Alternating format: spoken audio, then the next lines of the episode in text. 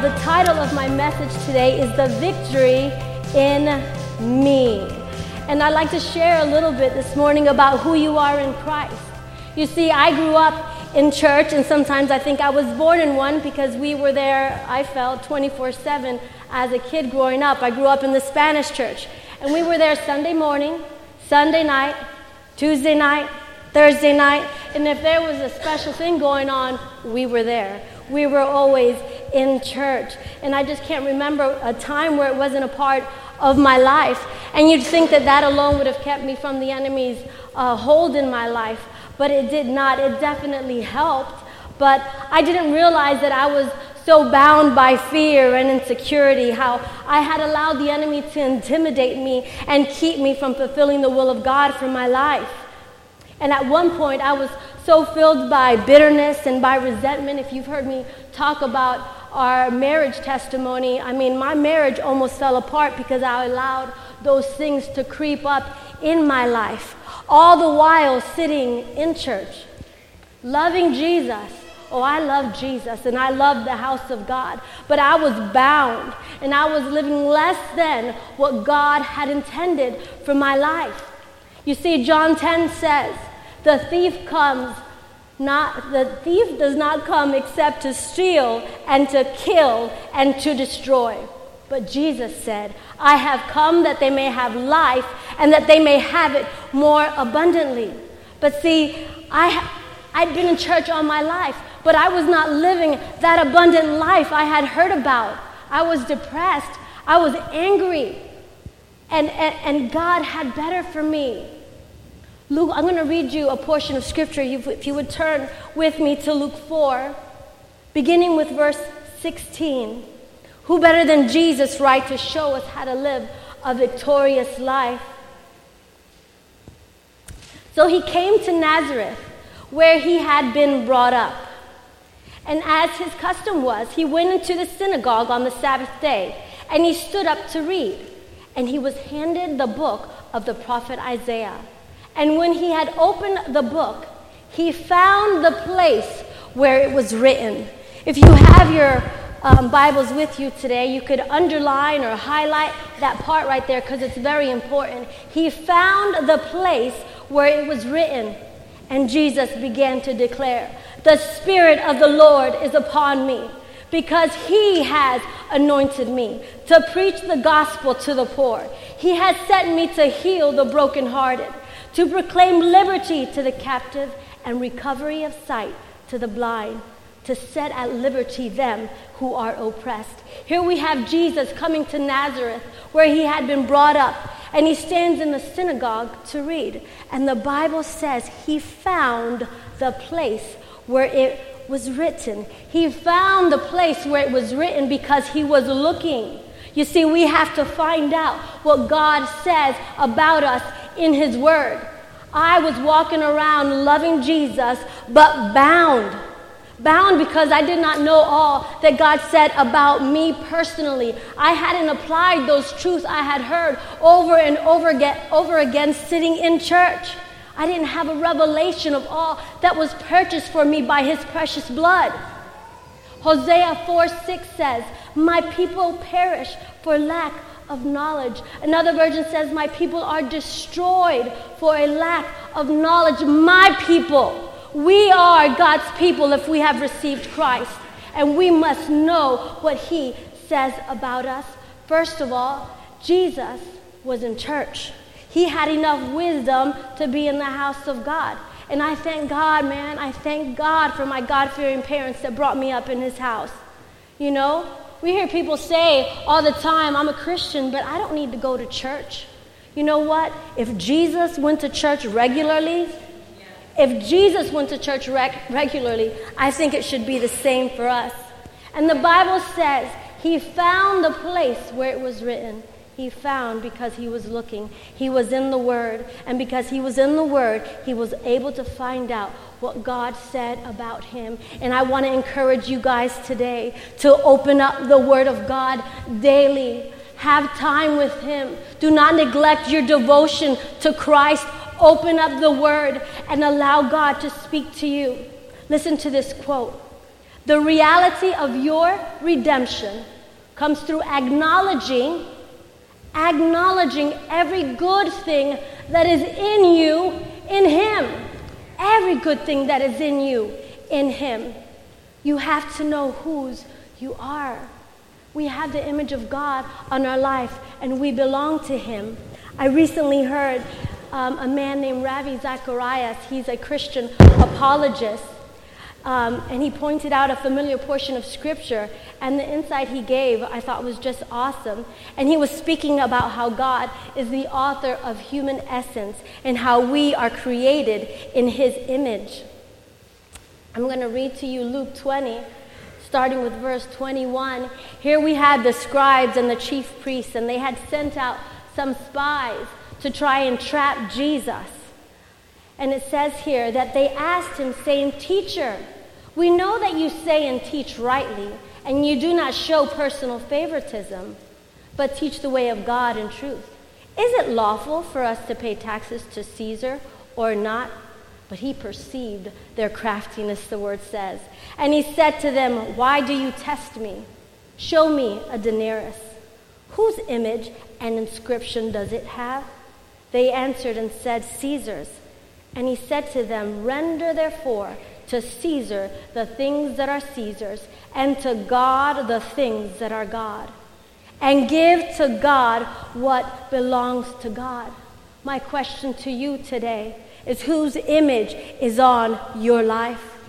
You see in Genesis 1:27 it says, God created man in his own image. In the image of God, he created them, male and female. He created them.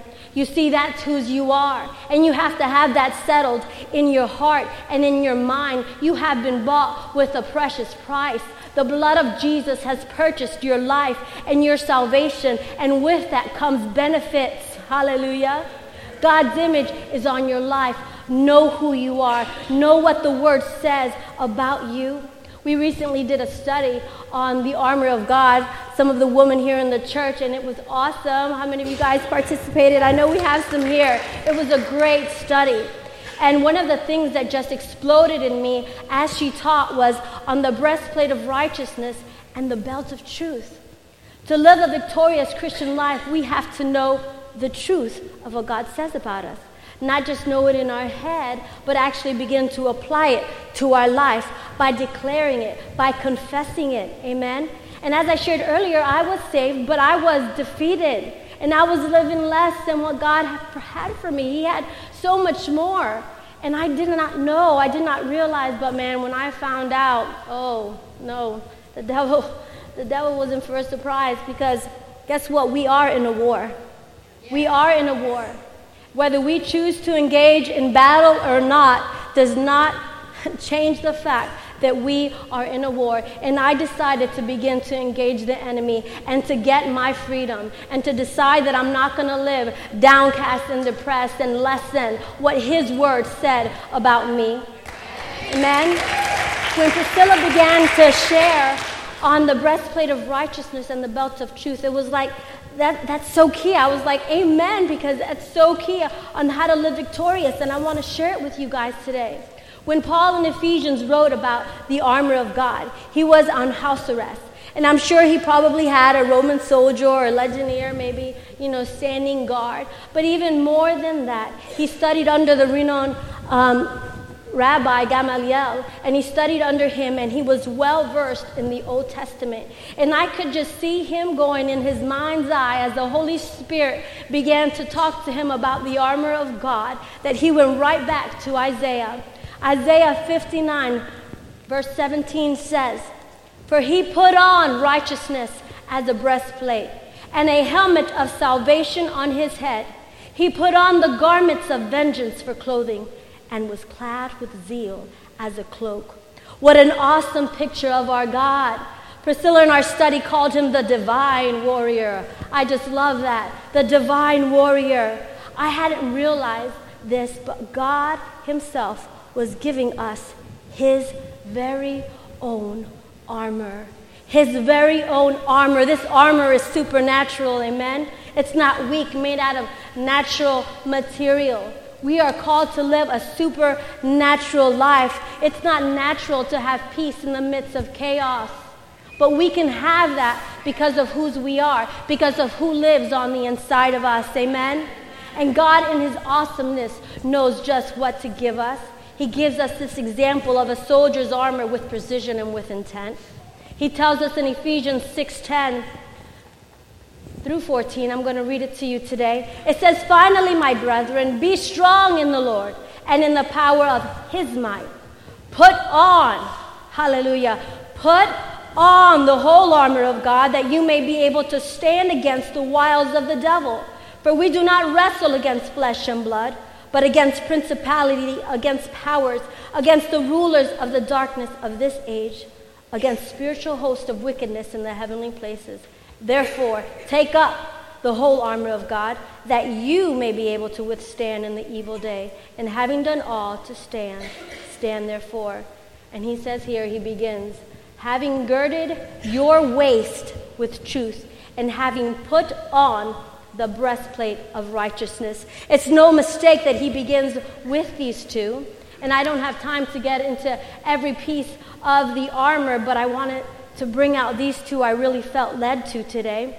She explained how these two pieces of armor are connected, they're hinged to one another. First off, the breastplate, the breastplate of righteousness, if you will. See, we can define righteousness as living a life that aligns with the expectations of God, the expectations found in His Word about how we are to live. But with that in mind, how many of you are aware of what God's standard is?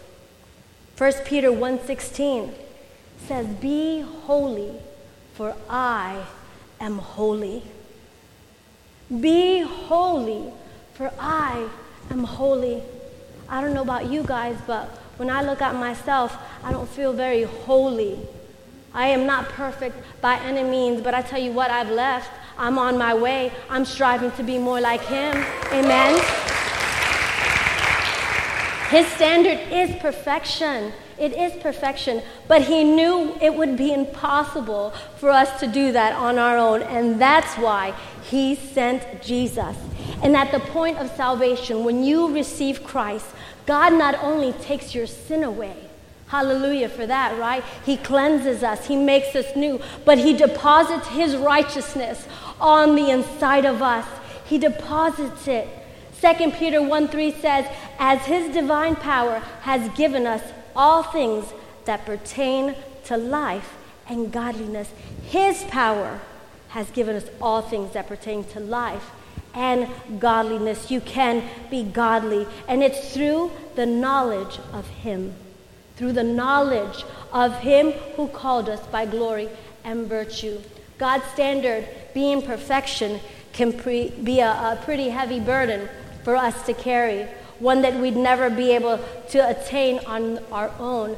But the beauty of these two pieces of armor that I'm talking about the breastplate of righteousness and having our loins girded with truth was that they were connected. That belt of truth, the truth in God's word, was meant to bear, huh? The breastplate of righteousness. You see, when the soldier would go out to battle and he would put that breastplate on, it was a very heavy piece of armor. And so he would put the belt of truth to bear some of that weight. And that's exactly what God is telling us. Put on that belt of truth. Know what I've said about you. That is who you are. You are not defined by your past mistakes, by your past failure. You are defined by what God's word says about you. And he says you are more than a conqueror. He says you are an overcomer. He says you can live in purity and in holiness because I live on the inside of you. Amen. It's a pretty heavy burden to carry, but He's gave us the path to victory.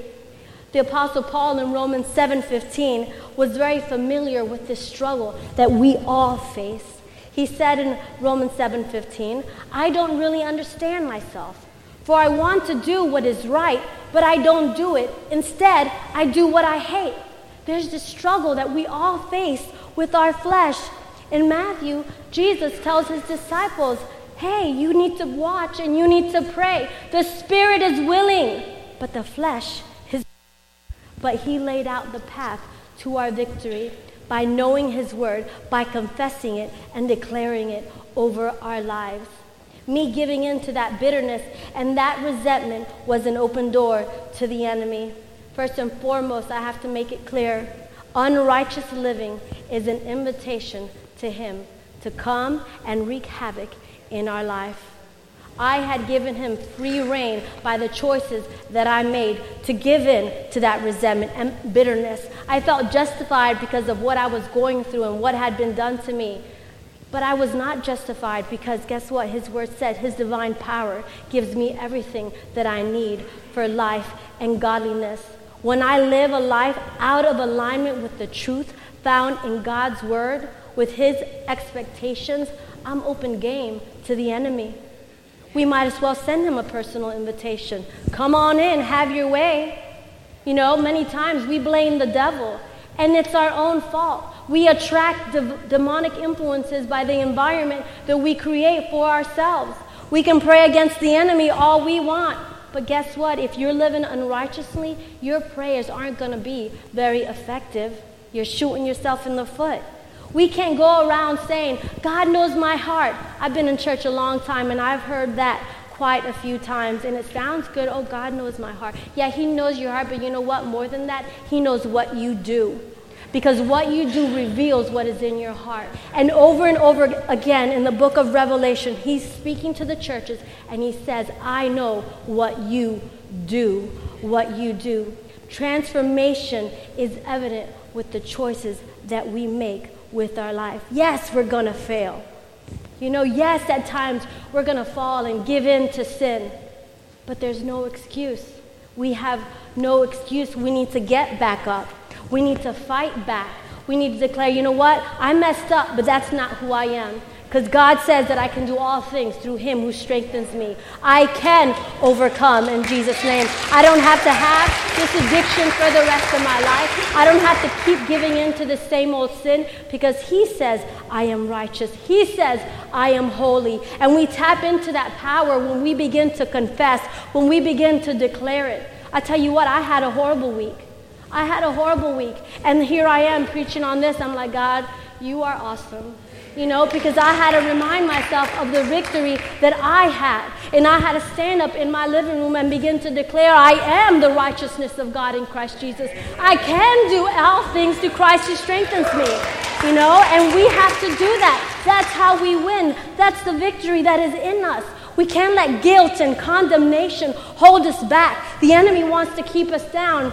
Sorry, he keeps reminding of us uh, of what we did and where we've been and stuff like that. And God says, No, you know what? Every day is a new day. Every day is a new chance to start again and make it right and make better choices and allow God's power to have his way in us.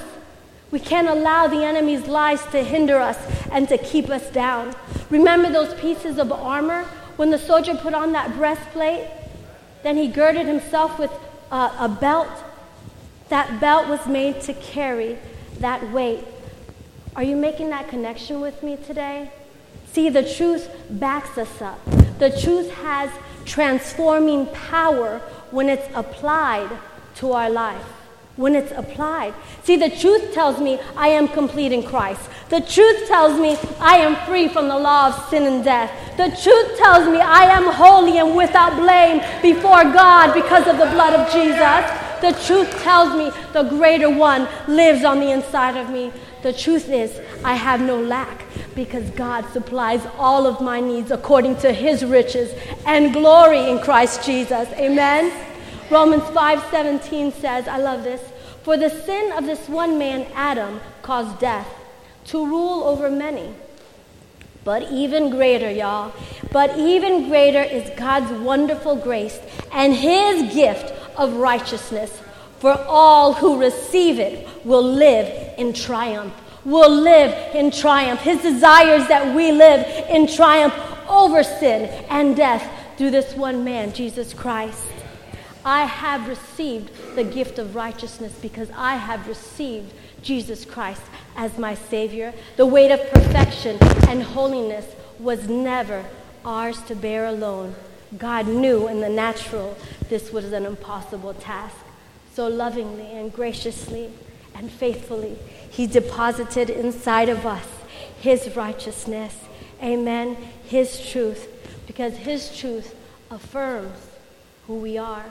And we have to remind ourselves continually who we are. We need to get in the Word and find those I am scriptures. I am who God says I am. Amen. The truth is found in His Word. Begin to declare it. Get in the Word once again. Stop taking every blow the enemy hits. Get up, get in the ring, put your boxing gloves on, and hit back. Hit back. Amen. The truth is that when God sees us, He sees the righteousness of His own Son. No matter what you're going through, no matter the bad choices that you have made, your position in Christ, if you have received Him, is righteous. That is your position. But now your life must align with that very truth. Amen? We are without excuse because, as I said earlier, that verse in 2 Peter, his divine power has given us everything that we need for life and godliness, everything we need. 2 Corinthians 5:21 for he made him who knew no sin to be sin for us that we might become the righteousness of God. And that is the truth. And I just want to encourage you guys today to yield to the process. If you've been in church for a while, they call it the sanctification process. It's a good process. I tell you what, it's worth the effort. It's worth the perseverance. I am not who I once was because of God's grace, because of His mercy. And that process doesn't end, doesn't ever end until we see Him face to face.